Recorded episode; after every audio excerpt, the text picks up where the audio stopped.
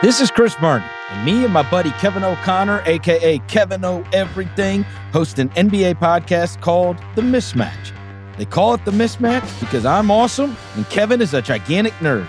No, no, that, that's not why at all, Chris. They call it the mismatch because I have a brain and you're a loudmouth bozo. Good grief. anyway, listen to our amazing NBA podcast, The Mismatch. Or don't. We really don't care. We're probably going to win a million awards either way. Chris, we do care, so don't say that. Please subscribe and listen to The Mismatch only on Spotify. Did you really call me a bozo?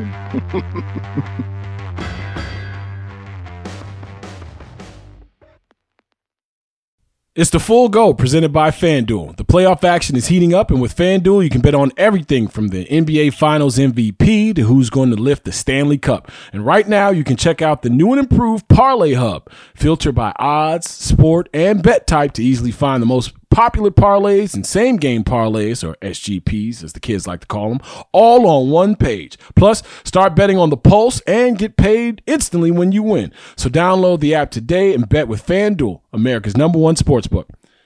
The Ringer is committed to responsible gaming. Please visit rg-help.com to learn more about the resources and helplines available and listen to the end of the episode for additional details. Must be 21 plus 18 plus in DC and present in select states. Gambling problem? Call 1-800-GAMBLER or visit rg-help.com. This episode is brought to you by Jiffy Lube. Cars can be a big investment, so it's important to take care of them. I once got a car that I started out with 25,000 miles on. I got it to over 200,000 miles because I took care of it. You know how you take care of a car?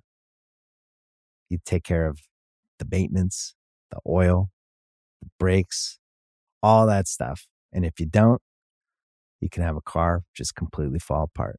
When your car needs maintenance, head to Jiffy Lube. They provide automotive excellence at speed. Get your oil change, brakes checked, tons of other multi care services. It's all done by expertly trained technicians who actually care about taking care of you and your car. Jiffy Lube, car more. To find coupons and start an instant online estimate, visit jiffylube.com. Chicago everywhere. Check it. It's Not enough Chicago. We just don't have enough Chicago people. Jason Goff is here.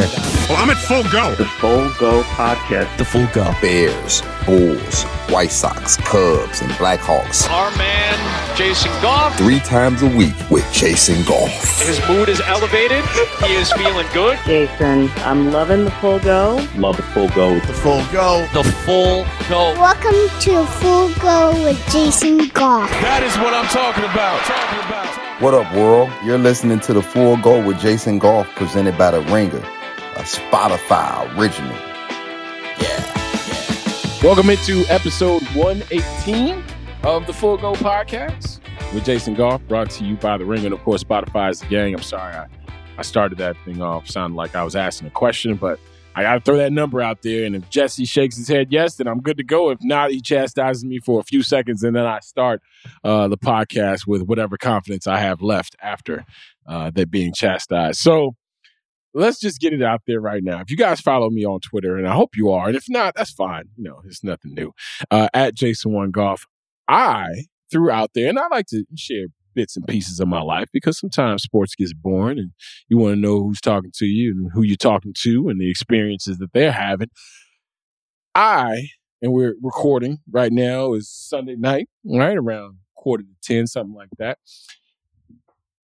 Saturday night, I thought it would be a good idea to uh, jump into a, a classic, classic film because my son goes to a class that I found out on Thursdays called Star Class, where they just perform and sing and dance and do all that, you know, hubbub. And he told me about the movie that they watched. And I was like, oh, okay, let me know. He's like, oh, we watched The Wizard of Oz. And I'm like, oh, classic. Judy Garland. Like, oh, man. Uh, Wizard of Oz. That's what all the half drunk substitute teachers used to wheel into the class when they didn't want to teach us back in the day. You know, that or Last Mohicans. Uh, like forever in my head will be those two movies where you see that fatback TV rolling into your classroom and, and you you can smell the vodka on some like underpaid 27 year old teacher. You're like, oh, okay. All right, he ain't ready today. Or she ain't ready today. We, we about to watch the Wizard of Oz in here. So I'm like, oh, the Wizard of Oz, that's cool. And then immediately, immediately, I'm like, mm Jay, we in June still. All right, it's Black Music Month, and Juneteenth was a week ago. I'm like, mm, I got to do my duty as a daddy, as a black daddy. We gonna watch The Wiz. And then I thought to myself, oh, Jay, you haven't fulfilled your level or measurement or requirement of blackness when it comes to this movie either, because I had never seen the movie The Wiz before. If you don't know, The Wiz is pretty much the black whimsical version and, and, and more musical and more rhythmic version. Let's keep it a buck uh, than the Wizard of Oz, right? You got Diana Ross, you got Michael Jackson. That's a great starting point, right? So my kid looks at me because he doesn't know, right? He's he's a kid. He's like, all right, daddy, whatever you say, right?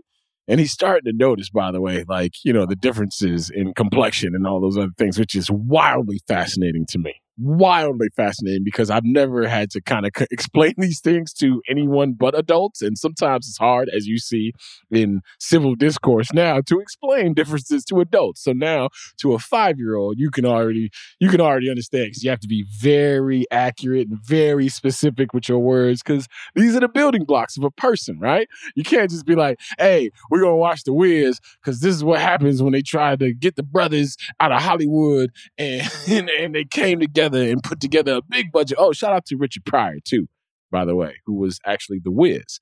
Uh, I'm gonna get to that part too. I'm gonna get to the Richard Pryor part. Uh, but I'm like, yeah, Jay, we're gonna watch the Wiz. Okay. We're gonna sit down. We're gonna watch half the movie tonight. We're gonna watch the other half in the morning because it's close to your bedtime, and I want to make sure you get, you know, your eight to ten hours sleep, which I know you're only gonna get five to six because you like me and you're maniacal and you don't care about daddy's mornings. Right? So we sat on the couch. I throw on Wiz on uh, the Wiz on Prime Video, and it starts right, and it starts. At, oh, let me tell y'all this too I started to watch The Wizard of Oz. and before, you know, the little white lady got swept up in a, in the tornado, right? Before that happened, I was like, Mm-mm. like when she fell in the pig pen, right? And they rescued her. And, and, and, and by the way, you know, uh, Aunt Em or Auntie Em, depending on where you're from, two Americans here. Uh, Auntie Em she was a real asshole, wasn't she, in that first movie? Like the Wizard of Oz joint? Like she was a real jerk. Like she came out there screaming at people and saying that you shouldn't be falling in pig pens and talking crazy to the help and throwing them at what seemed to be like biscuits or something like that for lunch. And they were very thankful for him. Like, well, who is this old lady and why is she she's so mad? So I'm like, nah, Jay, we gotta watch the Wiz. We start the Wiz. Make sure it's movie lights in here, right? Completely dark, right? Making sure that the sound system's all the way up. Fuck the neighbors. They, you know, it's my kids' weekend. You, you, you know, you ain't, you ain't gonna get it this weekend. Hope, uh, hope y'all got a lot of sleep through throughout the week. Right. So the movie starts, and immediately I am put into a home in New York City uh, at a big ass dinner table with a bunch of brothers wearing suits and a bunch of ladies wearing dresses and a big ass feast taking place where Aunt Em or Auntie Em in The Wiz is singing and slinging uh, dishes, right? She got she got uh, a giant ham, you know. She's got uh, you know turkey. She got greens. She got everything, right? She's just out here passing out the food. I'm like, all right, I like where this is going. I like where this is going. All right, got a real soul food vibe here. All right. Then you see uh, a beleaguered Dorothy played by Diana Ross. I'm like, ah, young Diana, this is about to be sensational. Okay. This is everything that I hope for. I'm living what was supposed to be my American black childhood again. Okay. And the movie starts to move forward, right? And all of a sudden, um, a, a large black family in the hood has a small dog who runs out in a snowstorm and one of the people chases the dog out into the snowstorm. Now, in that moment right there, I knew that this was a fictional tale because I got to be honest with you. Uh, every dog that I've ever had that has run away, we didn't run outside to look for it because I wasn't allowed to. Usually the dog ran away because someone let it out and it was time for us to start taking care of the dog. Okay. That's why you see stray dogs in the hood all the time. Don't give me, don't, don't get sidetracked though. She runs outside. She gets gobbled up in a, uh, it seems that, oh, by the way, my man, so astute, the greatest five year old of all time. He's like, Is that a snow NATO? I'm like, Oh, this is my guy. He called it a snow NATO. He's never seen the Sharknado movies and he knows already that you can combine something with NATO and make it sound cool. You feel me? So I'm I'm already beaming with pride. I'm like, this this night can't go any better. We we begin to watch this movie. And I gotta tell y'all, The Wiz in the black community is the equivalent of Scarface. Okay. We have been holding up Scarface for, for a very long time, as if, uh, as if Al Pacino is black, to be honest with you. We have been holding up Scarface and how horrible a movie that truly is. Like, I'll watch it again because I had uncles who watched it every single day when they came to this country. Uh, for obvious reasons because if you if you see the the career arc of, of one Al Pacino as Scarface in the Scarface movie, you'll know what I'm talking about. Like, you know, I, I, was I was hanging around dudes who was like taking notes. Like, all right, so all right, the chainsaw in the shower. Okay, all right, bet. But The Wiz is pretty much Scarface for us. It is a movie where we feel like there's some type of connection we feel like there's a story that is relatable, but maybe and you know, movies movies some movies don't age well. Don't get me wrong. Now, the costuming I thought was outstanding. For that to be shot in the time that it was shot in, the costuming was amazing. Like the the scene where they go from the the green hue to the red hue to the gold hue. Oh my God, I'm sitting there like, oh, this is amazing. Now, mind you, I'm I'm a, I'm like a drink and a half in at this point. So I'm like, anything is great. And my man's falling asleep. Night couldn't get better. Okay. I'm watching this thing. I'm watching halfway through. I'm like, man, is it bad that I don't think this is good? And am I going to say that on my podcast? Yeah, I am. And I did. And I do. Hey, y'all, there's certain things that we got to chill on. And maybe I'll go back and check it out a second time. But The Wiz is it. That, that wasn't good. It just wasn't. Michael Jackson wasn't allowed truly to be like, I'm ready to see Michael do his thing.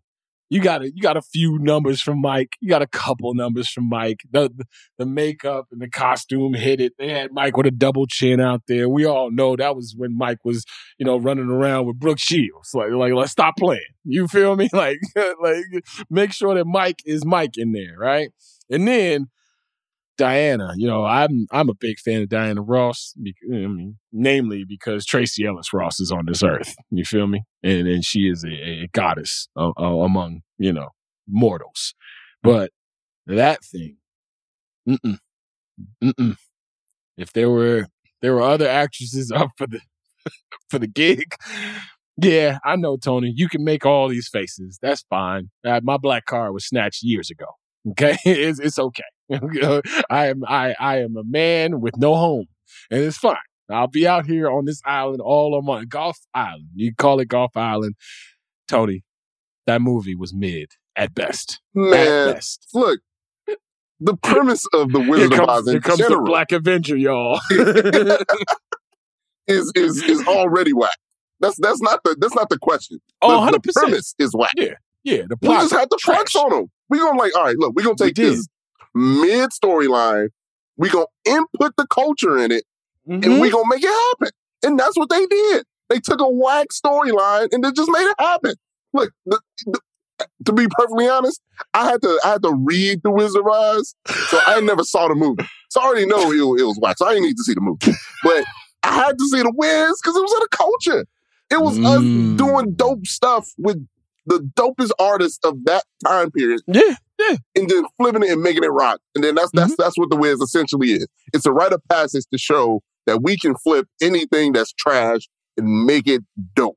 And I think that's all the Wiz is. You, ain't- you, you, it's not supposed to be good, Jason. It's supposed to be a flex. The Wiz was state property too. That's what the Wiz was. The Wiz, the, the, the Wiz was a lesser version of Paper Soldiers. The Wiz couldn't knock on in Full's door. Okay, the Wiz, if In Too Deep walked into the room and saw the Wiz, it would thumb its nose and turn its back to Brokies. Okay, all right. If New Jack City was driving down the street and saw the Wiz with his thumb out on the corner, it would be like, nah, we don't pick up hitchhikers. Okay. Like, and maybe I was just, you know, in a different mood. I'll go back and check it out. I know I'm gonna get killed for this. Wouldn't wouldn't be the first time, and it damn sure ain't gonna be the last. There's a lot of shit that I'm not down with, and y'all just scared to say that y'all not down with either. And that's cool. That's fine. They all coming for us anyway. So why not have good taste when they take us out? I am not. This is one of those movies that I promise you, I'm never gonna watch again. I'm never to I'm not even gonna lie to y'all and be like, "Hey, man, I'm gonna check it out to see if I was wrong." Nah, I gave it two. I gave it over the span of two different days. I gave it the night of, and I gave it the morning of. Came back, bad breath, no, you know, all all the other things in the morning, and was like, ah, let me let me see if I was wrong about this. Nope, was right about it again. You know how I knew I was right? Because a five year old looked me in the face and was like, Daddy, can we watch the real Wizard of Oz now? I was like, Oh no, they gonna kick you out, Jay. you are about to be kicked out of the culture. It's gonna be me and you and and Terry Crews. Okay, like, like, like, they gonna kick us out, man. like, but hey, shout out to to everybody involved with the Wiz. If y'all still living, my apologies. I am a, I'm just a dumb podcaster having fun, but it is what it is, man. I, I'm that movie wasn't very good, and maybe it was better back then. Maybe things don't age the way they're supposed to, uh, but in the end, y'all been lying about the Wiz for an awfully long time. And speaking of lies told, speaking of lies told, on the White Sox baseball. remember what we thought this year was going to be? You remember? You remember all that shit I was talking last year at the end of the playoffs and how the playoffs ended? As a White Sox fan, this thing has been less than fun. But you know who's here to save us? You know who's here to save us, y'all? Steve Stone's Twitter. That's who's here to save us. I, I, there's a lot of things that I could forecast, a lot of things that I could prognosticate, predict, and they're all fancy ways of saying the same shit. So don't mind me. But I would have never been able to guess that venerable baseball broadcaster, knowledgeable dude, uh, one of the one of the greatest broadcasters in this city's history. Let's let's keep it a buck. Steve Stone to go rogue and start getting at all of the White Sox fans on Twitter. And if you don't know what I'm talking about, this is the part of the season where people are going crazy, chanting "Fire Tony La Russa" at the games. Like at this point, I don't even think they're talking to Tony anymore. I think they're talking to everybody in the organization, and that's just become the the you know the beck and call. That that's become the the the, the horn that they can blow. That's become uh, the siren that you could sound off, which is fire Steve Stone. But man, little did I know, little did I know that Steve Stone was going to get on Twitter and tell y'all exactly how he felt about life. So, if you don't know, Steve Stone, a day ago, and we're recording on Sunday now, a day ago, tweeted this quote, We seem to have hit a nexus. I call it thinning out the herd. For those of you heading for the exits, adios. For those of you who want the coaches fired, the manager gone, the players traded, and the owner replaced, that's not practical. Welcome to a less bitter world, all others. Y'all got to understand when a broadcaster talks like this, people notice, okay? And I won't lie to y'all. When I first read it, I thought to myself, what the fuck? Like, dog, eh, it's okay for, for Sox fans to not be happy about what they've seen this year. It's okay for Sox fans to make gripes and legitimate ones about the moves that were or weren't made in the offseason leading to this outcome this year. It's okay for White Sox fans to look at Tony La Russa and ask, hey, if you're hurt, I can dig it. If guys are underperforming, I can dig it. But all the baseball stuff that we thought was going to get tightened up around here is lacking. Throwing behind runners, missing cutoff men, not hitting cutoff men, uh, running into outs, getting picked off of first base when you've got one out and Andrew Vaughn up, like that, like that happened a few days ago with TA. Um, you know, all the stuff that happened at the beginning of the year where pitchers were being taken out and pretty much were grimacing at Tony La Russa every time he came out to the mound because they were unhappy with the uh, the length of the leash or lack thereof for them to go out there and do their jobs. All those things surrounding Tony La Russa. And I was like, ah, those are the things that I didn't plan on worrying about. Then I had to zoom out a little bit because conversations, arguments, disagreements, um, diatribes, whatever the case may be, are nuanced, right? You go on any kind of run, you start talking. Hopefully, there's some nuance text in there, and hopefully, there's some context that you're providing to to further uh, illuminate your point. So I'll do it in this manner. I understand where Steve Stone is coming from. I do, because Steve Stone works for the organization. He also is a baseball man, play the game, knows the game like few do, and few do that can um, put a sentence together and, and, and tell you what's going on or predict pitches like Steve Stone has been doing for 40 years, what Tony Romo has been doing for three, four years right here in the city of Chicago. Right. And he does it in a way with a tone that some may think uh, is off putting or condescending. I feel like a lot of that is projection, right? Like if you know you one of the cool dudes in the room, you ain't got to worry about somebody think you uncool. And I think that happens a lot with sports fans. It's like, is he talking down to me? Well, guess what? If you just look at it as you talking to him and he's talking to you and y'all on the same level, you'll have a laugh at the joke that he's trying to make. That's how I consume. That's how I digest Steve Stone's broadcast. That's how I digest him and Jason Benetti. I think they do a terrific job. But I will also say this be very, very careful who you're talking to. Because if there's anybody to tell, hey, find the exits. Uh, you ain't got to tell White Sox fans that. You truly don't have to tell White like the diehard White Sox fans. They're gonna be there, right? The, the the people who love this team and who watch every single game through the rebuild, after the rebuild, during the time where they're supposed to be contending, like right now, they're gonna watch this team no matter what. But there's also a faction of fans out there who, let's face it, this city has a lot more fair weather fans than it'd like to admit. Like, I know this is a big market, third biggest market in the country, and a, a, bunch of proud and venerable organizations and a bunch of fan bases who are tried and true. But there's also a lot of casual fans. And guess what? The younger generation of fan that's growing up now has the option to be casual. So I wonder how it sits, not only with the organization, but with White Sox fans when broadcasters and the manager and other people of the organization are telling you, hey, shut up and enjoy it. And if you're not enjoying it, get the fuck out. Like, that can be harsh. I remember when Jon Garland told fans they couldn't boo years and years and years ago, or they shouldn't boo, and got killed for it. Now, I'm not a booer. I don't engage in it. I feel like I'm not part of the show. So if you ain't playing well, you don't need me to remind you. If you're playing well, I'll clap, you know, because I'm not a hater. Right. And I'm not saying that anybody out there that boos is a hater. I'm just not built like that. I don't have time to stand up at a function or an event that I paid for or somebody gave me tickets to to voice my displeasure. I voice my displeasure by leaving and going find and usually these these events are are occurring at night.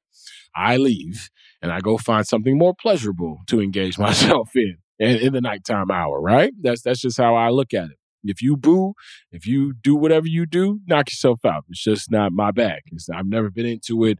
I've never been a, a, kid that wanted to boo. My daddy wasn't a hater. He ain't raised no hating ass kid. like if you out there raising your kid to boo when something goes wrong, knock yourself out. Not ra- not not judging your parenting, just not how I get down. I don't boo, right? But there are a lot of people out there who do and who will continue to boo. It is it is up to the White Sox to change all that. So as Steve Stone is talking to y'all through Twitter, and by the way, I see you, Stoney. He backed it up with a really, really nice tweet today. You know, telling people about the ballpark and all that other. Like he he shined it up real good for you. Like, hey, listen, I you know I was upset and had a bad night last night, but hey, there's another day. Baseball is always around. throughout the summer. It's the, su- it's the soundtrack of your summer. Come hang out with us here on White Sox broadcast. I, I can dig it, and I know why he did it. But man, this team, you know, thank God for Dylan Cease. Goes out, gets career high 13 strikeouts. Um, was fans six of the first seven, like he did what three or four starts ago when he fanned the first five, and then caught you know a little bit of hell, ran into a little bit of a jam third time through the lineup. Dylan Cease is an elite level pitcher.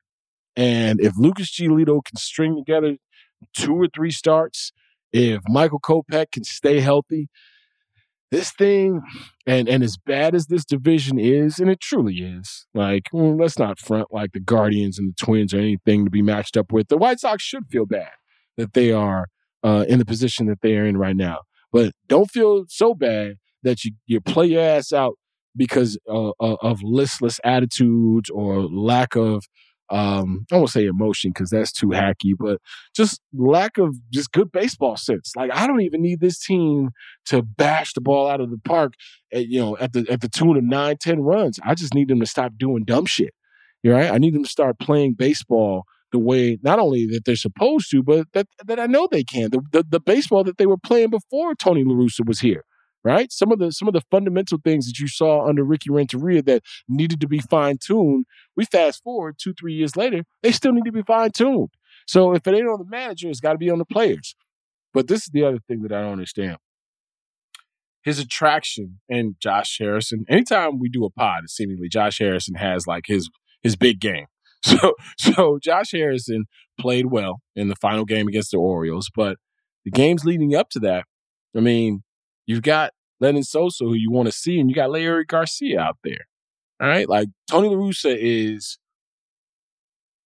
he's loyal to veterans the way that veteran managers and veteran coaches always are because you know what you're going to get. But you also know what you're not going to get at this point. The sample size is big enough with some of these players.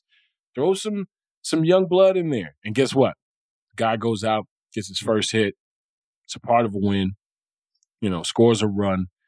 Not saying Lenyn Sosa is going to be the dude for the long run, but yeah, it, it's there. There are some definite holes uh, in this year's resume, managerially and also on the field, not just injuries. This team continues to do one or two things a game where you're like, that can't happen if you're going to be hurt, right? If you're hurt, you got to focus that much more. If you're hurt, you got to run the bases that much smarter. If you're hurt, you have to find the right base to throw to. And some of the, I won't say lollygagging, but some of the the lapses in concentration, some of the lapses in focus or fundamental skills just can't happen anymore. I'm not a part of the fire Tony La Russa crew, but I will say this: he's this team, and sometimes he makes a good enough case for the people that are chanting that. So Stoney, continue to do your best Tupac walking out of the courtroom right, and spitting on everybody on the way to the truck, which it seems like he was on a day ago. But in the end, it's up to the players and the manager. And so far, it's been a below average product. And I don't know what you expect in terms of a reaction because Sox fans are giving you exactly what you thought Sox fans should give you. And I thought uh, for sure he was going to uh, make Jerry or the White Sox uh, the Wiz. I mean, the Wizard of Oz. I thought for sure you were going to make that connection. Oh, we still here. We still uh, here with it then. Shit, I, you could do that because you just did it. And I'm gonna say this right now. Hey man, let Richard Pryor save the movie a lot earlier. like what you what you keeping him in the tuck for the last ten minutes? Unless you know, because Richard was a wild boy. Unless Richard wasn't on set the way he was supposed to, and you had to rewrite some things, whatever the case may be. But come on, dog. I had to watch. I had to watch all of that. Like I had to watch all of that to get to seven, 10, 15 minutes of Richard Pryor. Nah, I'm not going. I'm not going. I'm not going. You, you can. Yeah, man. Like you had to, like they had to go see the Wiz. You had to come see the White Sox two years ago. Like we were Nah. projecting that, Yeah, and then they get they got to the end, and you look behind the curtain, and it's like, this is it. This is this it. really? The league was Hey. supposed to be scared of this? Hey, just hey, this season, just like the Wiz, might be some mid, and and this season, just just like the Wiz, only I am able to identify it early enough because y'all have been lying to y'all. Say, Jesse, Tony, look up the year that movie was made for me real quickly. Uh, Jump on the internet machine real quick because I I gotta 1978. Okay, so for for 40 what is it? 44 years. For 42, 43, 44 years, whatever the case may be. Y'all have been lying to people about what that movie is. And I am standing on it. And now I'm to I'm to dig in even more. I'm to dig in even more. Whoever else they might have casted or should have casted for some of those roles, shame on you. Shame on you.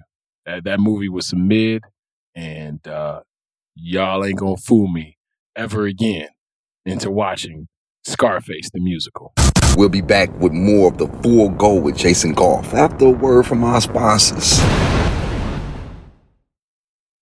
This episode is brought to you by Jiffy Lube. Cars can be a big investment, so it's important to take care of them. I once got a car that I started out with 25,000 miles on. I got it to over 200,000 miles because I took care of it. You know how you take care of a car? You take care of the maintenance, the oil, the brakes, all that stuff. And if you don't, you can have a car just completely fall apart.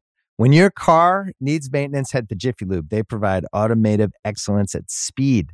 Get your oil change, brakes checked, tons of other multi care services. It's all done by expertly trained technicians who actually care about taking care of you and your car.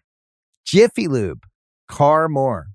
To find coupons and start an instant online estimate, visit jiffylube.com.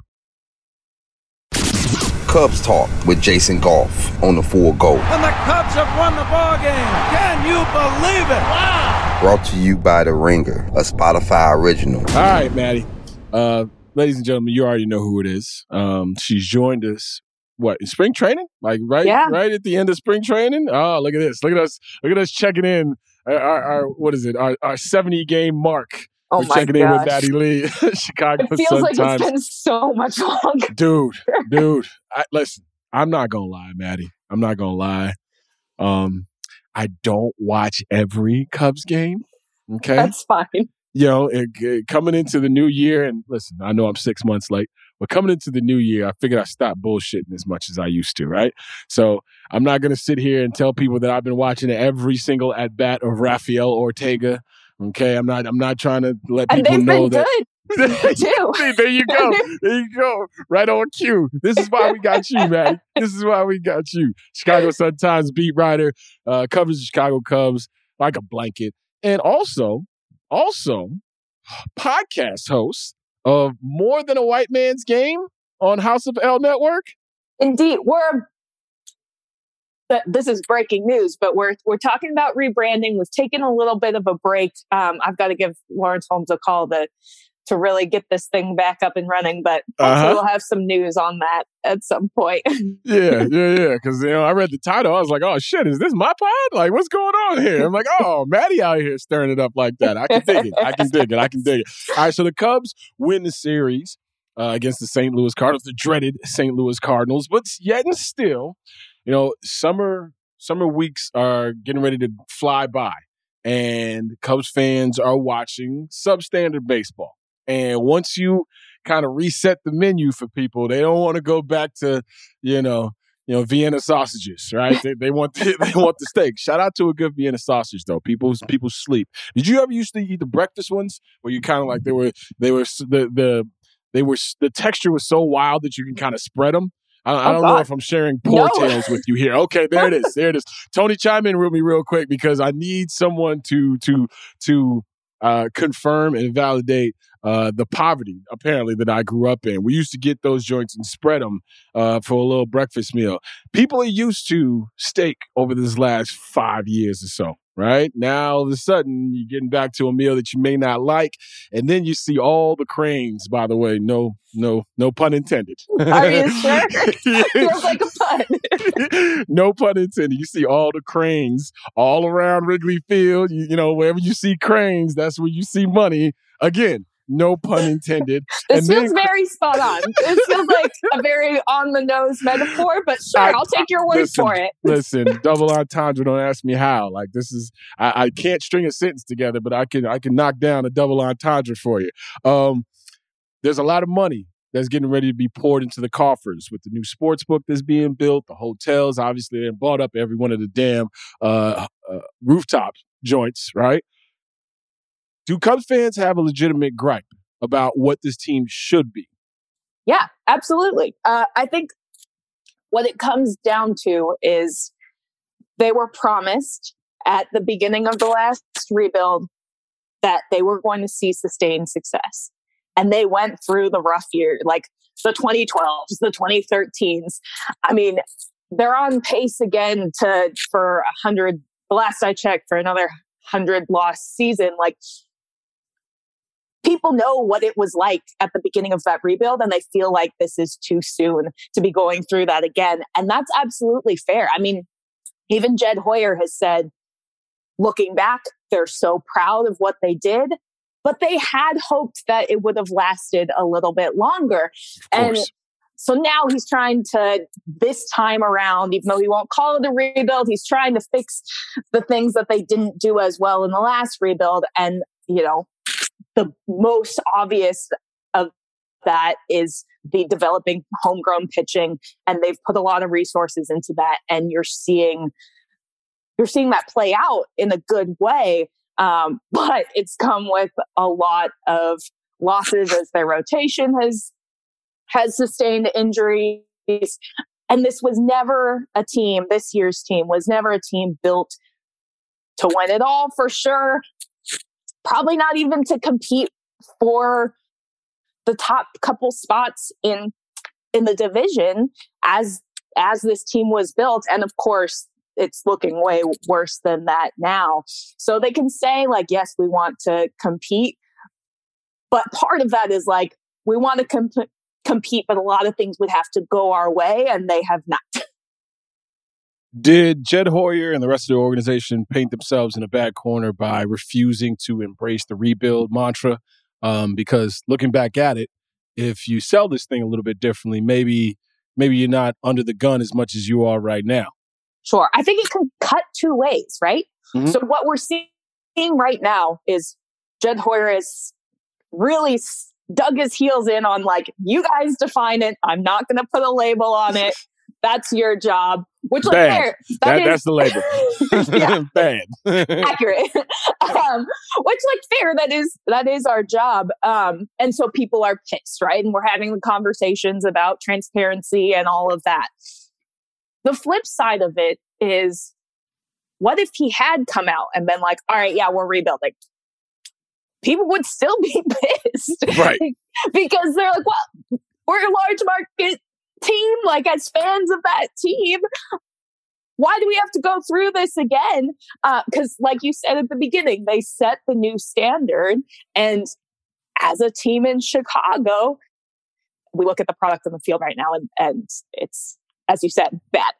It's bad. It's bad. Um, who are the Anthony Rizzo's, the Javi Baez, the Kris Bryant's, uh, the the cornerstones of this team? Was it a decade ago? Anthony Rizzo got called up to the majors. It, my God, it's ten years ago now, by the way. Uh, and he obviously is doing his thing with the Yankees right now, doing more than his thing, and, and that's after giving them a hometown discount, and then saying, "Hey, can you pay me on the back end when it, when it comes time?" And they said, "Nope, can't pay you." Who are those guys on this team, or are those guys on this team or in the the farm system right now?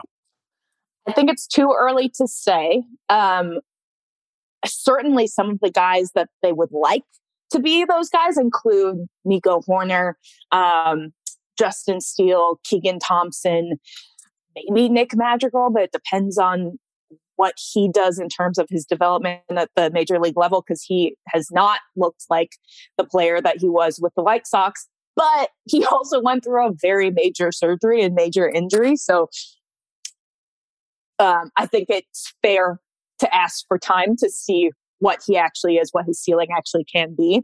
So on the major league roster, those are some of the guys who they, you know, hope can prove to be part of that kind of next core. Caleb Killian, who we've seen in flashes, obviously he's struggled some, but that timeline was also pushed up because of injuries, and he's going to develop plenty and has shown signs that he can be very good. Brennan Davis, obviously, injury has delayed his, you know, big league debut, but um, he's another guy who could potentially be part of that core.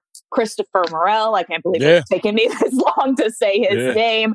I, I think has shocked a lot of people and really established himself as a guy who can be a difference maker and is already a difference maker on this team, even as he, you know, made the jump from double A this year. So, I mean, they have a lot of really young, exciting pieces that I think fans can latch onto. And we can make guesses now, but you never know. Like a, an, an, injury to a key player can completely swing that. Or, you know, maybe some of the young guys that they got in the trades for the last couple years don't develop at the speed that they thought, or maybe uh, develop faster than they thought, and that pushes it forward. Can go either way. So those are the, some of the guys that I'd highlight. But long answer short, we don't really, we can't say for sure. Well, you know, I, I listened to you because you told me that Zac Efron was going to be coming out the bullpen, and you know he he he was outstanding for the short amount of time that I was able to watch him.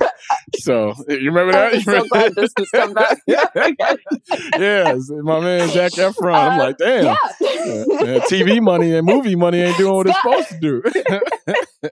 you could probably get by, right? Yeah, yeah, yeah, yeah, yeah, yeah. yeah. I listened to you. So, I listened I mean, to you. to, to, say exactly what I said last time, uh, Scott Effross, guy to look out for, definitely did not butcher his name because I don't know. Oh, don't worry, don't worry. The, the, the, the, Bull, the Bulls, don't worry. The Bulls drafted a young man who had the greatest night of his life.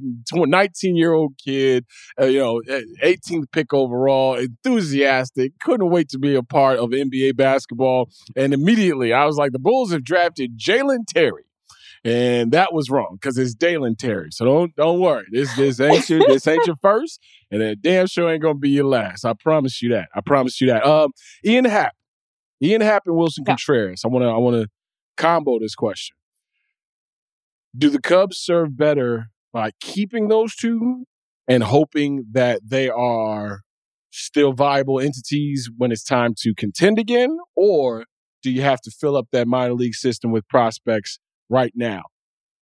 I'm going to start by not answering your question directly. Oh, see, well, guess what? You know what? This is this is not why we called you. This, I, I Transparency was, is dead. All right, right. Go ahead. Do you think? Do you think? I I think we're all expecting Wilson Contreras to be traded. I mean, I've, every time that I write about him, I have to put in a line about the trade deadline and right. his contract and how we saw what happened last year in a similar situation. He's not letting it affect him and yada, yada, yada. Um, so, I mean, I think we're all bracing for that. That being said, that's not because the Cubs have said that that's what they're going to do, right?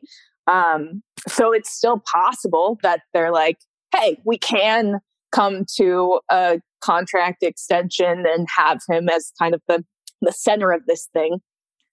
But also, especially with the way that he's playing this year, I mean, that's a huge trade asset, right? Like you could get back a lot for him. And if, you know, you're not looking at winning in the next couple years and, you know, catcher's a, a position that really wears on you fast. I mean, he I don't think that he's going to wear out in the next Right. couple of years. Right. But when you're you're trying you're wearing you're weighing timeline and uh, the type of return that you could get, Cubs at the end of the day, they're going to look for a lot back for him, right? Um, and if, if they get that, they're good. If they get the price that they want, I'm sure that they will. They'll go ahead with it. Um, Ian Happ, you're another guy who is having his basically a breakout season, and so Oh, yeah. is that is This that June one has of been the crazy for him. it, yeah. And he's hitting from both sides of the plate, which he hasn't proven Mhm. that he could do before. Uh, He's and hitting like a man who wants to be on a winning baseball team. That's what he's doing. Right. like those conversations that happen with your agent, like, hey man, let me tell you something. If all all you need to do is hit like a star for this next month and a half, we can get you in Atlanta, we can get you in LA, we can get you wherever you need to go, baby. and look what he's doing. And he's seen one of his really good friends, Anthony Rizzo, even though Rizzo wasn't hitting well before the trade deadline. And, Right, right. and still ends up on a winning team. And uh, I mean, he could be one of those guys where the Cubs look at him and they're like, so he's doing really well. Can we maximize this right now while he's on this tear, lining up perfectly with the trade deadline being in a little over a month? Uh, so, I mean, yeah, those are definitely good possibilities. That being said, I mean, they're young enough that you can build around them if you find yourself in that that position. Um, but you know, I don't. This is not going to be a trade deadline where the Cubs add, uh, and they're going to be trying to get the most out of out of their trade assets. Granted, they also have a lot of guys that they can trade, Mhm. uh, including a bunch of guys on um, on short term contracts that could be, you know, guys out of the bullpen who can be a, a really nice loan for someone who's competing, all of that. So, you know, they could reach a point where they're like, yeah, we did what we wanted to, we got enough back. You know, maybe we maybe we don't move Happ or maybe we or maybe we wait until this winter to see where we're at. Uh, but yeah, that that deadline's coming up fast. What's the hardest thing about covering a season like this?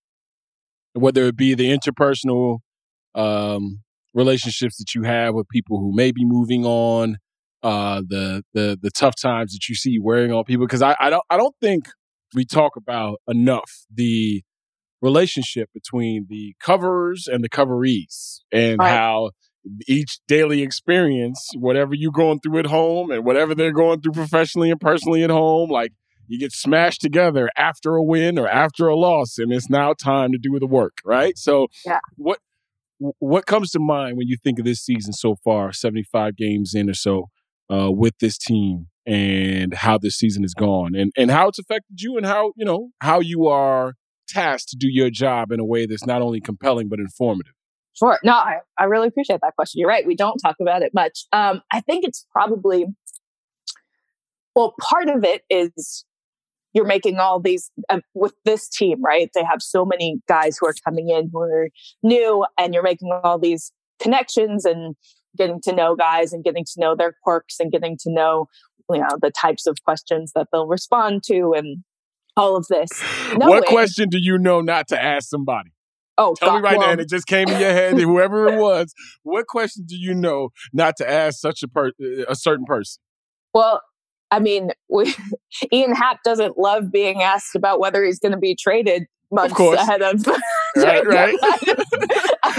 so you're in the, you, or, or you're owning. What, what, what- what's happening, Ian? You you getting ready to pack everything up? Way to go two for three today. How's your lease? right, Um, right, right, Flexible? right, You right, right. It's a month to month joint going on. What's happening over there? And if so, can I house it? You know. Um, but yeah, you're doing all of that, knowing that might not pay off at all in the long run because who knows who's going to be here in months, right? Um, and then there uh, there are stretches where like that 10 game losing streak for a while they at least were losing in some different ways and then we hit that stretch where it was like oh no, it's the starting pitching. And the starting Yeah. pitching is rough because they have three guys on the IL and they have a bunch of young guys who are working through mechanical issues and aren't, you know, are having short starts because of that. How many times can I write that story and make it new and interesting so that I'm not bored and my readers aren't bored and we're like tapping into something that people care about? Like, Yeah. I think that's, I mean, making sure that you're still, that A, you care about what you're writing about because this is a long season. And I figure if I'm bored, my readers are going to be bored. Um, and then be like, ba- figuring out that balance of like, some people want it to be all about the rebuild, all about the future. Other people are like, I want to hear about Wilson hitting the game, having the game winning RBI single. Like, Right, why, they wanna live in the moment. have- Yeah. exactly. So finding that balance and and trying to, uh, I guess, make sure that all span of readers are are being entertained. So let me ask you this as we let you go, because I, I got shit from uh, Tony Gill, and and like, whenever that happens, you know, you got to check yourself, right? Because you get one, you got to realize should I respond to this and that, and then two, you got to protect your name and honor. Um, I watched The Wiz for the first time uh, last night, and then second half of it this morning with my son. I've never seen it. He had never seen it. Obviously, he's five years old. Um, the Wiz is a a, a black. Don't worry, Maddie. Don't worry. You're gonna know why. I know what it is. You're It's gonna know Wizard why of you don't. Yeah, but no, no, Oh. no. But you're, you're gonna know why you don't have to worry in a moment. Um, it is a black cultural staple, right? And there's a there's a few of these that I haven't sampled yet. you feel me? Like I, I keep trying to describe my past to people. Like I'm first generation born here. Like anytime, like I didn't learn how to play spades until I was like 27, 28, something like that. So anytime I run into black people and they're like, "You haven't done this black shit," and I'm like, "Uh, my parents wasn't born here, so it's a different kind of black shit." Right? What culturally significant movie or show or album, whatever the case it is, that you always hear people reference, and you're like, uh, I don't want to mention in this large group or to this person that I haven't experienced this yet. And I don't feel two ways about it that I haven't experienced it yet. I have so many uh, because my my parents were big on the like television rots your brain thing at, when I was Ah. little. So I only I only like watched PBS and stuff growing up. So like all these like Nickelodeon staples and stuff like I've weren't got allowed? I've got massive I've got massive whole it was like if I was at my friend's house. So this came up the other day actually. I was talking to um, one of the Cubs PR people, shout out Will, and he made was it Pinky and Pinky in the brain. yeah, Pinky in the brain. so he made a Pinky in the brain reference, and I like What are we gonna do, brain? What we try to do every day, which is take over the world. that was the reference. Oh no! Oh no! Oh Maddie, and now her fr- uh, now her Zoom is and freezing. laughed. Okay, okay, okay. I was gonna say they getting you out of here because you ain't no pinky in the brain. Can, am I back? Can you hear me? Yeah, I got you. I got you. Back to your Uh, pinky in the brain story. Yeah. So so I like laugh along because I can tell that it's a reference. Um but don't don't want to give away that, That you I don't have- know it? I can't tell you what it's from. And then he straight up asked me, he's like, he could tell. Isn't that the worst when they bust you out? Like, like, you know, I don't know what it is. Um, and then the other thing that they always make they as in like the whole beat make fun of me for is I've got like somewhere in my elementary school education maps were not a big thing and so if you ask me any geography questions even Oh. if it's like within a couple states of where I grew up I'm lost. I, I'm right there with you. Don't worry about that. Don't worry about that. The pe- the people who can name all the capitals and and name the states in alphabetical order, that, don't worry about that. They they ended up, you know, they ended up not being what they wanted to be in life. Don't don't even don't even sweat that. I'm with you on that one. Geography is overrated for the in the, in, for the long run It's and tough. the short run. Yeah, yeah. No, it's not tough. No, no. See, you're being nice, Maddie. It ain't tough. It ain't tough. Just because you know the capital of Arizona don't mean you're gonna make it in life.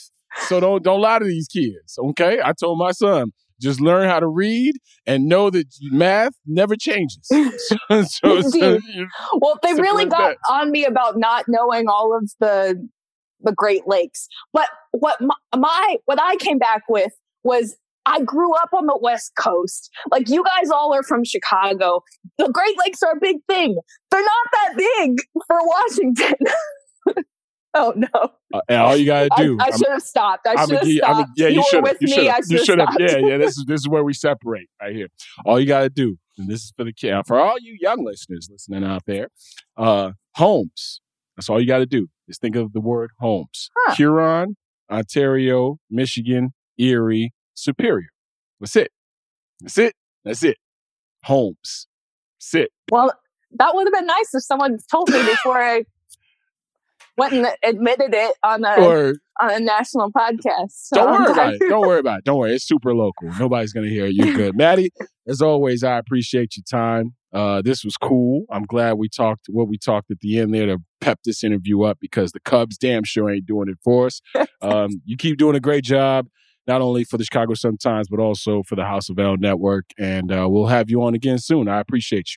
Thanks so much. Thanks for having me on. Yes, ma'am. Maddie Lee joining us right here on the Full Go podcast with Jason Goff. Time for some commercials. This episode is brought to you by Cars.com. When you add your car to your garage on Cars.com, you'll unlock access to real time insights into how much your car is worth. Plus, view its historical and projected value to decide when to sell. So, when the time is right, you can secure an instant offer from a local dealership or sell it yourself on Cars.com. Start tracking your car's value with your garage on Cars.com. This episode is brought to you by State Farm. You might say all kinds of stuff when things go wrong, but these are the words you really need to remember. Like a good neighbor, State Farm is there. They've got options to fit your unique insurance needs, meaning you can talk to your agent to choose the coverage you need, have coverage options to protect the things you value most. File a claim right on the State Farm mobile app and even reach a real person when you need to talk to someone. Like a good neighbor, State Farm is there. Hey guys, this is Guillen, and you are listening to the Full Go with Jason Goff on the Ringer in Spotify. Ladies and gentlemen, uh, we, we go from one amazing interview to another one. Uh, it's, it's ladies' night here on uh, the Full Go podcast, which it should be every night because after a while, you talk to too many men, you get the same damn conversations. You, know, you can't can't let your your man toughness down. Like I like talking to the ladies in the game a lot more because one, you get to have like a cool conversation. It's not dudes lowering they like I've had a couple of guests on here. I'm like, man, your your voice ain't that low. Why why are we talking in this low register? Okay. I've had comedians on here who act like they ain't met me before. Shout out to Lil Rel. Like shit, shit is always weird when a guy is on here. But when we get the ladies on here, like Maddie Lee and now Shakeia Taylor, now this is the thing. I don't want to mess up because there's new money in the room, y'all. I don't want to mess up the title because I've been trying to get Shake on this podcast. Tony, listen, you just jumped on what, like a month ago now? Something like that? Jesse, been riding for a while. I've been trying to get Shake on here for a minute. Uh, she told me one time, y'all, that Wait, wait, wait, wait. No, no, no. Don't blow up the spot. Don't even do that. You're We're right. just gonna You're right. right on past that. You're right. You're right. I just glad I got into the three week grace period. You know, this woman needs three weeks for you. She she the one with the Instagram bio that say for booking info. Oh. yeah, yeah. I gotta add a plane to it now. Then, right? Oh, you already know. You already know. Catch flights, not feelings. All the other shit that the sad girls say to themselves. You know what I'm saying? Shout out, shout out to them right now who aren't listening. it's some 54 year old white dude named Tom who's like, I don't understand what they're saying, but I'm enjoying it. So, Shake, I'm gonna let you introduce yourself to the people because she is um, not only a mover and shaker in the city, but people outside of this city that I respect greatly uh, respect Shakeia Taylor. You can follow her on Twitter at Curly Afro. She is now running things. Okay. She is now running things and she's gonna try to talk down about it. She's gonna try to make sure it don't sound like she running things. But hmm. if you ever catch her on Twitter, you know she running things. So Shakeia, introduce yourself to the full go ringer Spotify audience. What's up, everybody? I am Shakeia Taylor. I refer to myself as a magnificent rhyme writer, but my newest title is Deputy Senior Content Editor at the Chicago Tribune. There it is. Like, oh wait, check it out. And she, if y'all not watching on Channel Zero, she just flipped the hair too. By the way, so so I, I will tell you this, Shake. I read the Marcus Stroman do rag piece, and I was Mhm. like, oh, this motherfucker crazy. Like I, I am, I am with it. Like, like she set aside time. she set aside uh, creativity. She she set aside uh, all the the machinations that you need to pen not only an intriguing piece but an entertaining piece. And since then, I've been following your work. What what is um what is that intersection for you with not only blackness in baseball but sports and um, women in sports and their eyes on things? Like I, I I read your stuff and I I get this I get this feeling and it's not overwrought you know, is is straight to the point. It's not heavier than it needs to be, just heavy as it has to be. Um, there's seriousness, there's funny, all those things. I'm sure this all comes out in your personality. But what empowered you? Because I think it's important that we we key on that. What empowered you to write the way that you do? Um, there was nobody else, and there is nobody else right now writing the way I write, talking the way I talk, right? Like, there was Claire Smith in the arena, like, she's the OG, super, super respect to her.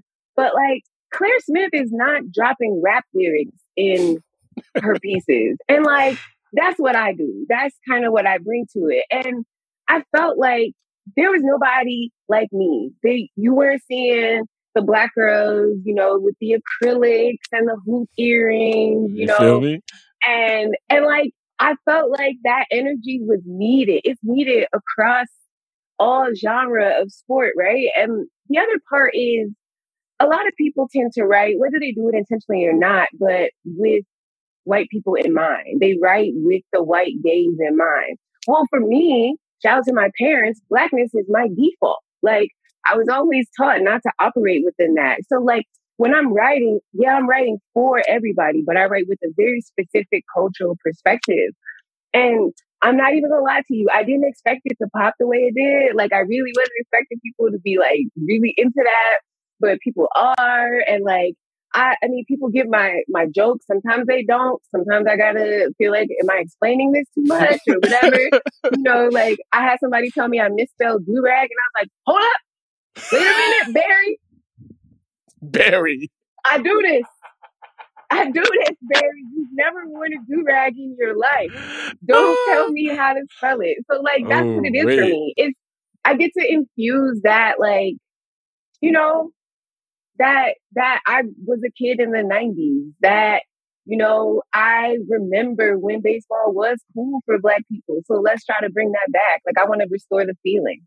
Yeah, no doubt about it. Now, as a person who's also never worn a do rag, um, but also who knows how to spell it, by the way, and yeah, my my waves were never manufactured. Uh, I I earned every wave that I had, and as you can see now, you know, God God thought that that was too much power for one man to have, and He snatched that away from me. And now I'm out here, you know, getting my, you know, my what is it? Um, my what is it? Hawk from uh, what was that show back in the day? It was oh my God, Spencer for Hire with the brother. you remember the brother just didn't say nothing in a leather jacket? It was bald. Ah, damn. I think it was a Tom Selleck show. I could I could be wrong. Um, but now that we're in this arena and you always got to think about um, the angles and the stories that you're going for. How do you how do you choose a lighthearted story versus a serious story and put the proper amount of spin on it? Like for instance, you know, the Brittney Griner stuff as opposed to the Marcus Stroman stuff. Now there's seriousness in both because you delve into uh, what makes these people and their experiences. But um, I, I, I often feel like people when they hear things from the black perspective can easily like turn away from it because it gets a little bit too much for them and it's like well you know Mhm. just imagine what it's like to actually be a person who's you know moving in this this atmosphere so how do you how do you make it digestible without having to make it digestible seemingly I just try to keep it honest. Like i've gotta tell you, everything I write, whatever you feel is probably exactly how I felt when I was writing it. Like that Stro piece, I was having a lot of fun with it. You know, like I'm sitting in my apartment and I'm like, you know what? I'm gonna do this. And I and everyone who I talked to was like, you are nuts. You're about to spend eight, nine hours rewatching Stro starts and documenting his do rag. And like off the top of your head, you're like, yeah, that's insane. But it was fun. Like I was having fun with it. I'm at my desk, I'm tweeting through it. I'm, you know, I'm like, okay. And I was listening to his different like um walk up songs for when he was coming out. So, you know, it's like whatever you get from the piece, that's exactly what I'm putting into it and what I want you to have. The only problem with it, and people ask me this all the time, is once I file it though, it's gone from me. It's no longer, you know, like it's no longer there for me. So when we're talking about it after the fact, I'm like, whatever you got is what I put, in, put into it. I don't feel that way about it now, but I'm glad, you know, that everybody else is into it. And I think with talking about culture in sport, there is a certain level of seriousness that has to be had, right? Like, because one of my biggest pet peeves is non black people love to borrow black culture, but they don't ever, ever understand it and they misuse it. Like right now, we got the Yankees talking about they got some dog in them. What? Like, that's dead now. Oh, Stop let's it. something Right, new. right. it's like when Chris Berman used to reference anything, right? yeah, like it's like it's over with. It's over with. You can't do anything with it anymore. So I try not to be that black person explaining things to non-black people. So that's Mm. kind of where I, I toe it. Like I'm I'm gonna tell you what's going on. I'm gonna bring the history forward, but you got to do the work yourself. Remember that commercial? No, my brother, you got to get your own. Like Yeah, that's where I am with it. If you get it, you get it. If you don't, you don't. My writing is very if you know, you know. So, and there's the other thing too. I don't know how you could be much of a dog if you you're not allowed to have facial hair. Like, uh, like you know, like eh, only brothers I know with no facial hair running for president. So, Team of chihuahuas over there. See now, all the brothers with no facial hair gonna be pissed. Like Paul Pierce gonna be listening to this. Like, I I want them to be mad. I want them to oh, Or, be or, mad. or they with the nation. Shout out to the brothers in the nation. I don't okay, want except none them. of those they problems. can't be mad at me. Yeah. Right. No, no, no, no. They can. I just don't want Nuh-uh. to feel it. Okay? I don't. I, don't Yeah. I don't want them to be mad at me. Mm-mm. Yeah. But No, no, no. everybody else, I got smoke. Grow your facial hair. What are you doing? You're a grown man looking like Homer Simpson. Like, what is happening? This, All ladies and gentlemen, at Curly Afro is where you should send all your tweets, uh, all your replies, all your mentions. My filter's working, so you can send them. But No, you're good. You're good. You're good. That's the thing. I don't know how to use that. You know how to filter out words on Twitter. I'm still living in the 2009 Twitter age where like Dwight Howard and Rudy Gay were the first people I follow. So now I like people like, hey, I put you on a list. I'm like, oh, does that mean I'm gonna get killed? Like, what does that mean? Like, I don't know what that means. Like, what list am I on? Like, nah, you man, you gotta. I mute as many words as possible. I block liberally. Like I block people for not being funny. Like I don't like. I'm a big. I don't play with people who play too much. So if you don't know me like that, don't play with me like that. Because I will block you, and that's the end of it. Like I used to mm-hmm. say all the time, Tony, no. I used to say all the time, like, don't be weird. Like That's it. That's it. That's it. People don't understand it. And and and oh, we about to get into some shit here. I've been talking to let's let's keep it funky. I've been talking to 25 to 54 year old white men since I was 19 years old. And as a caller since I was 11, 12. That's when I first started calling the score. I was the only child that they would allow on, along with my man, young Sam Fells, right? Shout out to Sam. And then I started working there, interning at 19. So I know who my audience has been for a very long time. And the whole, like, when you hear from especially a black woman, don't play with me, and then there's something after the don't play with me, it's serious. It's, it's real because there's a lot of playing uh, that, that that goes on out here. Give people the background. Where where you from? How'd you how'd you get this itch to write? I mean, I, I've said this, and I know people who have listened to this podcast for 100 plus episodes now have heard this at least 10, 11 times. I know Jesse's probably tired of hearing it. Tony's probably tired of hearing it because he's been around me forever. But I have a special affinity for writers because it's something that I've never been able to master because my brain is always like I as a kid I wrote things and I would read it and the end would be in the middle because I was already thinking about the end, right? Like my brain never was really wired for writing Mm-hmm. in that way. So I appreciate it whenever I'm around a writer or whenever I come into close contact with somebody who could spin the art the way they can. How did you find yourself in this business, not only as a writer, but where did you start? Where, where you're from? Like, let the people know what they get when they read your stuff. First of all, I want to tell you that putting the end in the middle is normal. I do it all the time. I write from the back to the top. Oh, do I you? some- yeah, some, sometimes Okay. I start at the top and skip to the bottom. Like in so my you so mind, so you start sometimes. This person ain't shit, and then you just work your way backwards. go Is back. that what you? exactly. Yeah, it's like a science experiment. Listen, like sometimes you have the hypothesis, right? Like you know what you think it, your ending is going to be. So I just write it. Like I see it in my mind, and sometimes it's like I'll think of something, and I'll be like, "Oh, that's cold. I'm gonna write to that line." You know what I mean? Mm, Like that's why I mm. jokingly say I'm a rhyme writer because it's like, okay, I'm gonna write to that line. I'm gonna get to that point.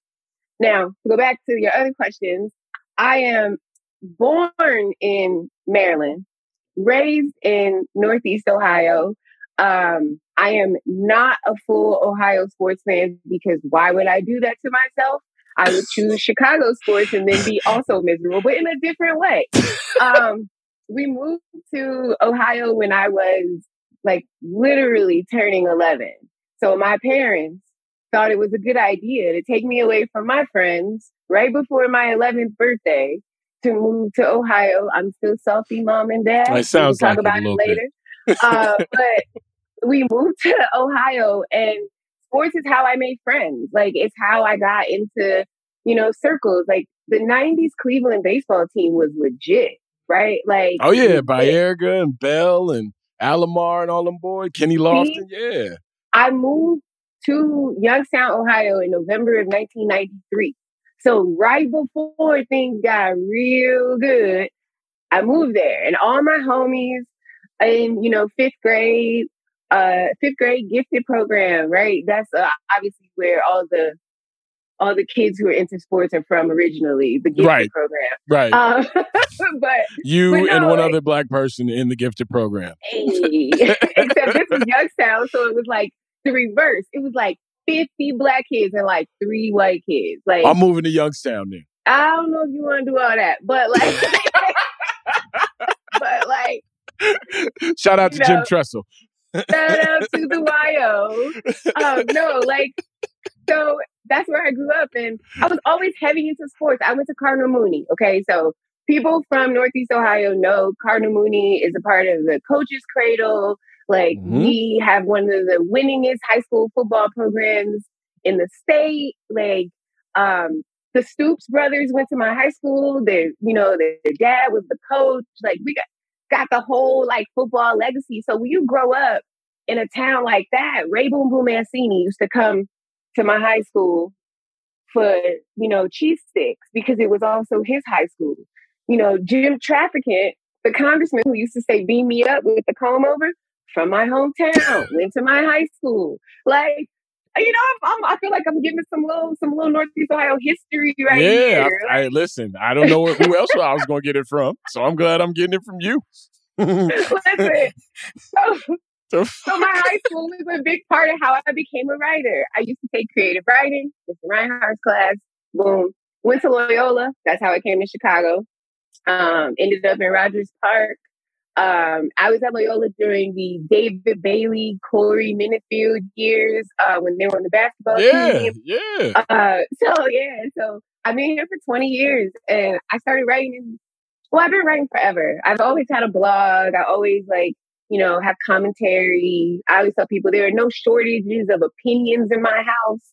Um, so the sports writing just came easy. It's what I do. I think it's fun. I think like being able to talk to people like you about ridiculousness in the city is like the best part of it. Um, and the writing, the topics, I don't know, man. I don't know where they come from. They just rain down on me occasionally watching TV. I find inspiration in conversations with friends. People ask me sometimes to write stuff. I won an award for something that somebody literally was like, I think you should write about this. And I was like, that's cool. There it is. There it is. and shout out to the SWV reference, by the way. I heard you. I felt you on that one. Um, Shakeia Taylor joining us here on the Full Go podcast with Jason Goff. Brought to you by The Ringer. And of course, Spotify is the gang. If I haven't said it before, you already know. Uh, who in this city have you not interviewed yet that you are looking forward to interviewing or getting to sit down with? Mm, athletes? Or Anybody. media? Anybody. Okay. So it's a it's a it's, it's a few people. Besides, you know, obviously, you get you're getting this off your bucket list now. So you know, that's I've what I was. already interviewed you. I've already Oh yeah, yeah, yeah. We talked about I you chicken for 20 minutes Right. while I was on the way to my mama's house. Yeah, Right. yeah, I yeah, yeah, interviewed yeah. you first. Um, so I actually, I really, really want to interview Dana Evans of the Sky. Yeah. Uh, so that's something that I'm trying to get to happen because you know she's from Gary, so she grew up pretty much looking at the city. So I think mm-hmm. it's kind of cool that she ended up playing here in her first season, won a championship, got the Jordan deal. As a sneaker person, I think that's fresh. A woman, you know, like Jordan, winning a championship in the city of Jordan. So she's up there. Also, as an Ohio State fan, I want to talk to Justin Fields. Like, I want to know, like, what it's like to be Justin Fields because Justin Fields is real private. You know, like he he posts his ads and stuff on the gram. He took his dad as his date. My brother, who are you seeing? We want to see this person.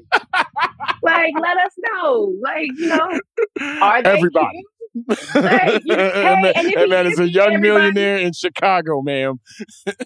If he is, I respect it even more. I respect it even more because, you know, I was saying this about another Chicago athlete. Like, if you still playing the game, maybe don't get married. Maybe wait a little bit. Maybe don't put your relationship on the internet. All of them. But, you know, that's not what we talk about. so, it uh, can be. it, it definitely can be. This is the full so- go, not the half go. I've been waiting for somebody to talk this shit right here. Listen, but Dana Evans and Justin Fields are my top two as far as local athletes. I feel like everyone else has been like covered to death, right? Like we got our Demars and our Zacks and our J Mhm. Hayes and TAs and whatever. So those are my top two. Now, media. I haven't interviewed Lawrence. I haven't had a reason to interview Lawrence Holmes. And Lawrence Holmes interviews me a lot. So I would like to turn the tables on him. But he's a master interviewer. And I feel like it would just turn into him interviewing me again. 100%. 100%. Like, he Yeah. would flip it on me and I wouldn't even know. And then I would tell my life hmm. story. And then 20 minutes later. over, I'd be crying like I'm in therapy because Lawrence got me spilling my heart. Like, so I would like to get to a point, because not today, Lawrence. I know you're going to listen. So don't even offer. Don't even talk to me about it until I, I feel like I got to get my interview skills up to the point where, because Lawrence is the Oprah of Chicago sports. Like, real you shit. talk to him, and you'll be like, when I was nine, my mom, she, she told me I had to go to my room. Like, nah. So, Lawrence, what's up, brother?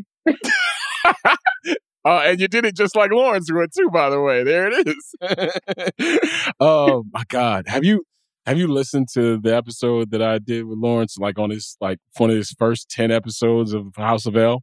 Mm-hmm. Oh, so Mhm. nice. So you know. Okay. Yeah. Mhm. I went into that thing like, oh man, I'm about to talk to my guy. I pulled up to to his crib. Yeah, yeah, yeah. Next thing you Mhm. know, I'm out here crying for 35 minutes and thinking that the world is ending and and they gonna do me like Cap and all this. Boy, I left You rethinking crib. your life? Oh, 100 percent. I left his crib like, man, you know I'm never gonna work in this city again, right? like, like, oh, dude, it was it was all. And then I came back on the victory lap on my Nipsey Hussle shit. Like, hey man, remember that shit? That was crazy, wasn't it? I was just playing. I was just playing. Oh no, no, no! I wasn't playing. I, boy, I, let me tell you something. I can't stand the sound of my voice. And I'm sure, you know, there's a whole bunch of 25 to 54 year olds that I was talking about out there, like, I can't either. Well, guess what? You clicked on my pod, so you did it to yourself. But I can't stand the sound of my voice. But that's one of the interviews that I went back and listened to because I was like, oh my God, what happened? Did it feel as bad as it sounded? And boy, did I, you ain't lying. When Lawrence Holmes sits down he's a sneaky interviewer too, boy. Mm-hmm. Like he knows Mhm. exactly what you want to tap into, so he'll like walk you up to it and then just Thelma and Louise your ass off that cliff. And next thing you know, you out here crying, you out here, you know, telling your mom things that you ain't never told her before. So shout out to the man Lawrence Holmes, the House of L Network. Um, truly, truly proud of that brother and what he's been for me in my career. Um, Lawrence met me when I was a child, and Okay. and he, uh, him and Jay Hood, kind of. You know, big brothered and like tried to shepherd me through a lot of things. I'm like, nah, this is the way it's supposed to go. And and don't worry because I'm ready to run through it all for us. And and they they just sat back and was like, all right, Jay. so I, I I appreciate those two dudes. Um, you mentioned Justin Fields, you mentioned the Bears, you mentioned the Sky. Right now, what's the most interesting subject in Chicago sports for you? Not for the everyday fan, not for the people who have lived here. What what right now you're like, man, this is intriguing, and I'm looking forward to seeing how this plays out because we got the Cubs who um, have raised well. The ticket prices haven't gone down, and there's a whole bunch of buildings popping up around Wrigley Field, Mhm. but seemingly they couldn't pay a lot of the people who are now New York Mets and New York Yankees and all over the place. Uh, and of course, you just mentioned the Sky, who has had, probably had the least covered championship in Chicago sports history, modern history at least. Um, Mhm. and, and then the Bears, who are going to take us through our normal pain, is the gang that we all fall under, right? Mhm. your, your, your Cubs, Bulls, or, or Blackhawks faction, but the umbrella that we all fall under is the Bears. So ri- right now for Shakeia Taylor is is the thing that you got your eye on in terms of intrigue in this city. Okay, so present day, I'm gonna go with the White Sox, right? Because like the White Sox are an interesting thing happening. The AL Central is just trash. Like I don't know why people don't admit that they they stink. Even if you win the division, you stink. Like there's that, and I say that as a fan of an AL Central team whose name I still am not used to. But anyway, the White Sox are incredibly intriguing because I can't tell if they're underperforming or if the expectations were just too high, a little bit of both. Like, I see fans getting, like, the fans are so upset on Twitter, they're going after Stony. Like, when you're going after your color commentator, it's time to step back, y'all. It's time, maybe y'all need to go on Lawrence's couch because, like, that is something that is absurd to me. Like this man is just saying, have a little bit of faith, and they like, you don't talk to us like that. Like, bro, relax. Like he's just doing his job. Like his job is to ha- make you feel good about Right. losing. He's Yeah. supposed to find some hope, find some joy. That's literally his job. And they like, They nah, go, don't they go, talk to come, they, like that. they gonna come after your ass now. Don't, don't you worry. Don't they gonna coming do? after you. Look at? Tony's face. Tony, no, Tony, no. Tony, oh, I will come by As a as whole row at your ballpark. Won't do nothing. I will buy 20 tickets talk your shit. $16. Oh, I'll let your girl. I'll More even invite you to come sit with me. But Oh, anyway, the snaps, the snaps, the snaps, the, the snaps, the, the late done that a nineties, early odd by the way. snaps. Let's get it. Let's get it. She gonna buy a whole roll on y'all bum broke asses. Ah, I don't have I don't have nothing against Sox fans because they struggling right now. Like it's it's, it's hard times over there. It's hard times. Did she Hard just say I don't have anything against y'all because y'all struggling? Did she just Okay, walk that- past us on the street shady. just now? It's like, hey, shady. hey, That was take a dollar, take a dollar. Eh, Actually, take five, take five. You look like you need Come on, two yo. weeks. Get kicking that puppy Damn. down. Come God on, yo. damn. Look, That has been the see, Shakeia Taylor programming of you this gotta think about podcast. But I but I said I'm looking forward because I don't know what y'all gonna do. I don't know. I don't know. Y'all don't know Get either. beat. You don't even Get you don't even know if Be your average.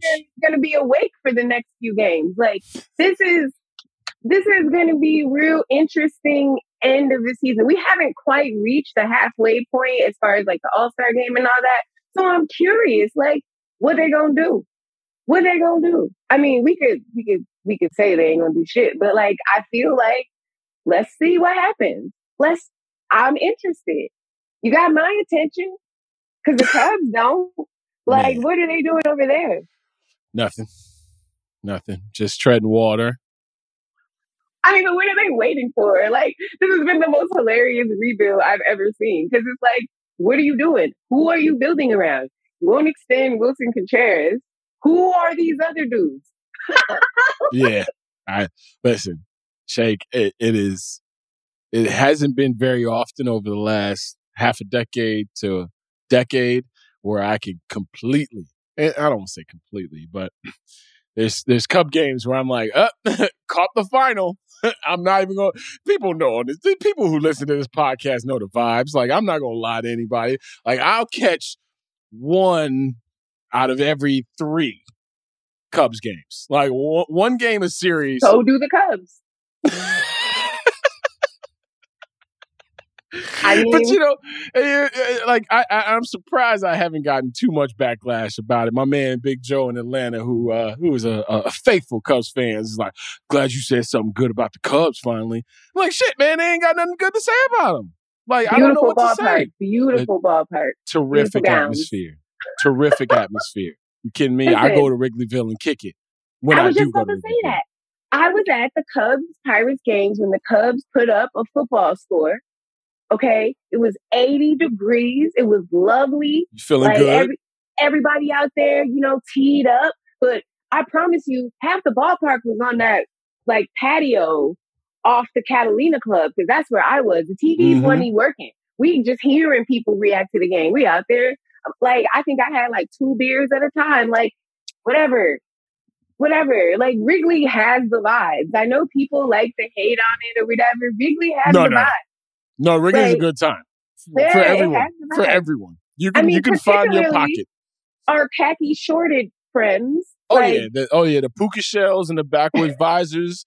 You feel me? There's a lot of Axe body spray still running around Wrigleyville. you feel sure, me? for A lot of sure. Birkenstocks still jumping Yeah. off. Yep. Yeah, wait a minute, wait a minute now. I got a pair of Birkenstocks. No, no, you could be thrown in there too. Like we like to do, you know, some of that shit every once in a while. You know, That's cool. true. That's yeah. true. That's true. yeah, true. we make That's it true. funky. You know, Mhm. smells like Teen Spirit. Come on in the gym, in the party, and we we go crazy. Don't don't. That's a Matt Cannon classic. R.I.P. Matt. Like, I'm, I'm just saying. Yeah. a- Any anytime you are in, like, shout out to my man Jay Illa. He does it like once every ten or fifteen times he's spinning, but he'll throw on "Smells Like Teen Spirit" in a sea of black folks, and all of us look at each other like, "Oh no, no, we getting down," and then we start to get down and do our thing. You know that that's what Wrigleyville is for us. We we're just waiting for someone to play "Smells Like Teen Spirit" Oh, before yeah. the the anger of a um, a, a, a once proud franchise five or six years ago starts to boil to the top. Um, dude, I I enjoyed talking to you. I, I thought this was going to I'm be um, painstaking. I thought this was going to be uh, pulling teeth. Um, you know, I had to talk to at least two or three people around you to even send that text message today.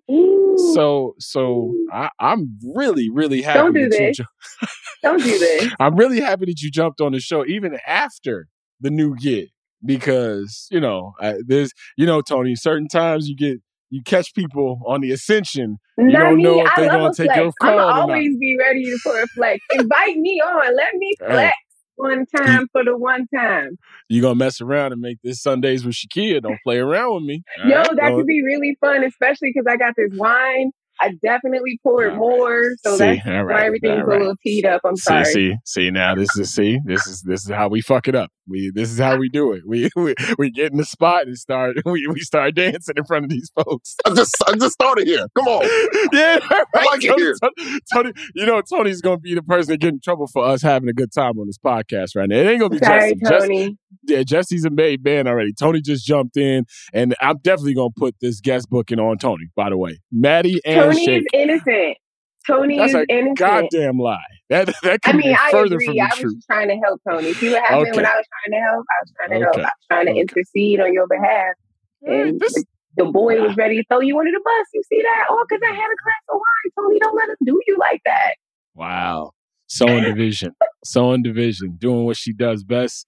This is uh this is the grand opening and grand closing of, of Shakeia Taylor.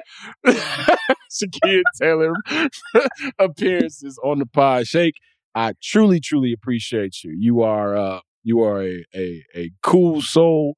You are a fantastic writer and you are about that business. And I appreciate you on each level. Like, I, I take you seriously as much as I enjoy hearing and reading your stuff. So, uh, I'll have my people contact your people because I know this wasn't easy for you to do tonight.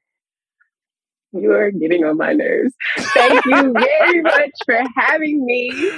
Uh, shit. Next time, next time we're gonna talk uh about why you couldn't come on last time and why I needed three week uh window. Okay, Tony. No, we're never, we're never talking about that Yeah, for yeah. other people to hear. But if you want to meet up somewhere, have some Harold's, and talk about it in person, Let's get it. Let's we can do it. that. Tony, she she's got very exacting standards. You cannot, you know, you cannot come in her yard and try to play around. You got to set times. You got to set dates. Okay, she is. She He is know he get married. He Oh, know. I know. Oh, yeah. oh, Shaquille Taylor joining us right here on the Full Go podcast. Make sure you check out. T- tell them where they can check your stuff out because I'm not going. I'm tired of being your promo. What? I, but I, I like having a hype man, especially a black man hyping me up. No, um, you can find me on Twitter at Curly Fro. Jason keeps telling y'all this curly afro because he's missing his hairs, but it's Did I miss? Did I mess it up? Fro. Yeah, It's there's no A. Curly Fro. Oh shit! I'm Mhm. sorry. I'm drunk. It's all good. I It's all good. apologize. Yeah. Damn. I messed up Dalen Terry's name. I'm messing up your Twitter name. I'm about to get kicked. Oh, before we let you go, before we let you go. So, I hadn't seen The Wiz until last night. Okay. Is there a culturally relevant movie, television show, album, whatever piece of art that you haven't experienced that when it comes up in conversation, like, oh, damn, I hope I, I get out of this one okay because I don't care to, nor, you know, have I. I can tell you that I have never seen uh what is that Issa Rae show? Insecure. Insecure? Never seen it. Not a second of it. Never seen a second of it. Like has never registered on my radar. I ain't even gonna even lie to y'all. I'm not gonna watch it. People talk about it to me all the time, and I'm like, great, beautiful gowns. I've never seen it. I don't know what to say. like I don't hate on it. I just, you know, I be watching But what, sports what, other people but what's stuff keeping like that. you away from it though? I be watching sports when other people watching TV shows. It's for real. It's true. So you ain't got 30 minutes during the day to check out, you know, to support the, the sister? Is that is that what you're saying? Curly got- fro? Oh, y'all, so, like the show was like huge. It's not even on no more, right? Is it even in syndication? Like it's just streaming. I could just stream it, right? There we go. Eventually, I will stream it. That's my answer. It's not even in syndication. That was wasn't her a, answer. A jab. It was just like how you expect me to make a impact on the show if it's not even on the air no more. Let me tell you something, ladies and gentlemen. That is We're not going to fight about this. We're That's not going what to fight about this. happens. That's what happens when you get new money. You can start. I'm gonna ease on down. down the road, okay? I'm gonna ease on down the road. Hey, wait till y'all wait till y'all hear my review of that bullshit that I watched. Ooh, I'm very interested in uh, you Oh, telling yeah. people. Yeah, yeah. Because I luck. looked at my, I was looking at my kid the whole time, like, Jay, do you like this? He was like, ah, ah. I'm like, ah, I can hide behind a five year old. Okay, but do you Let's- know that like Stephanie Mills was supposed to be Dorothy, She probably should have been. but Diana had the money and the power, and that's how she got that role. See, we just started a whole nother episode. I'm gonna stop talking.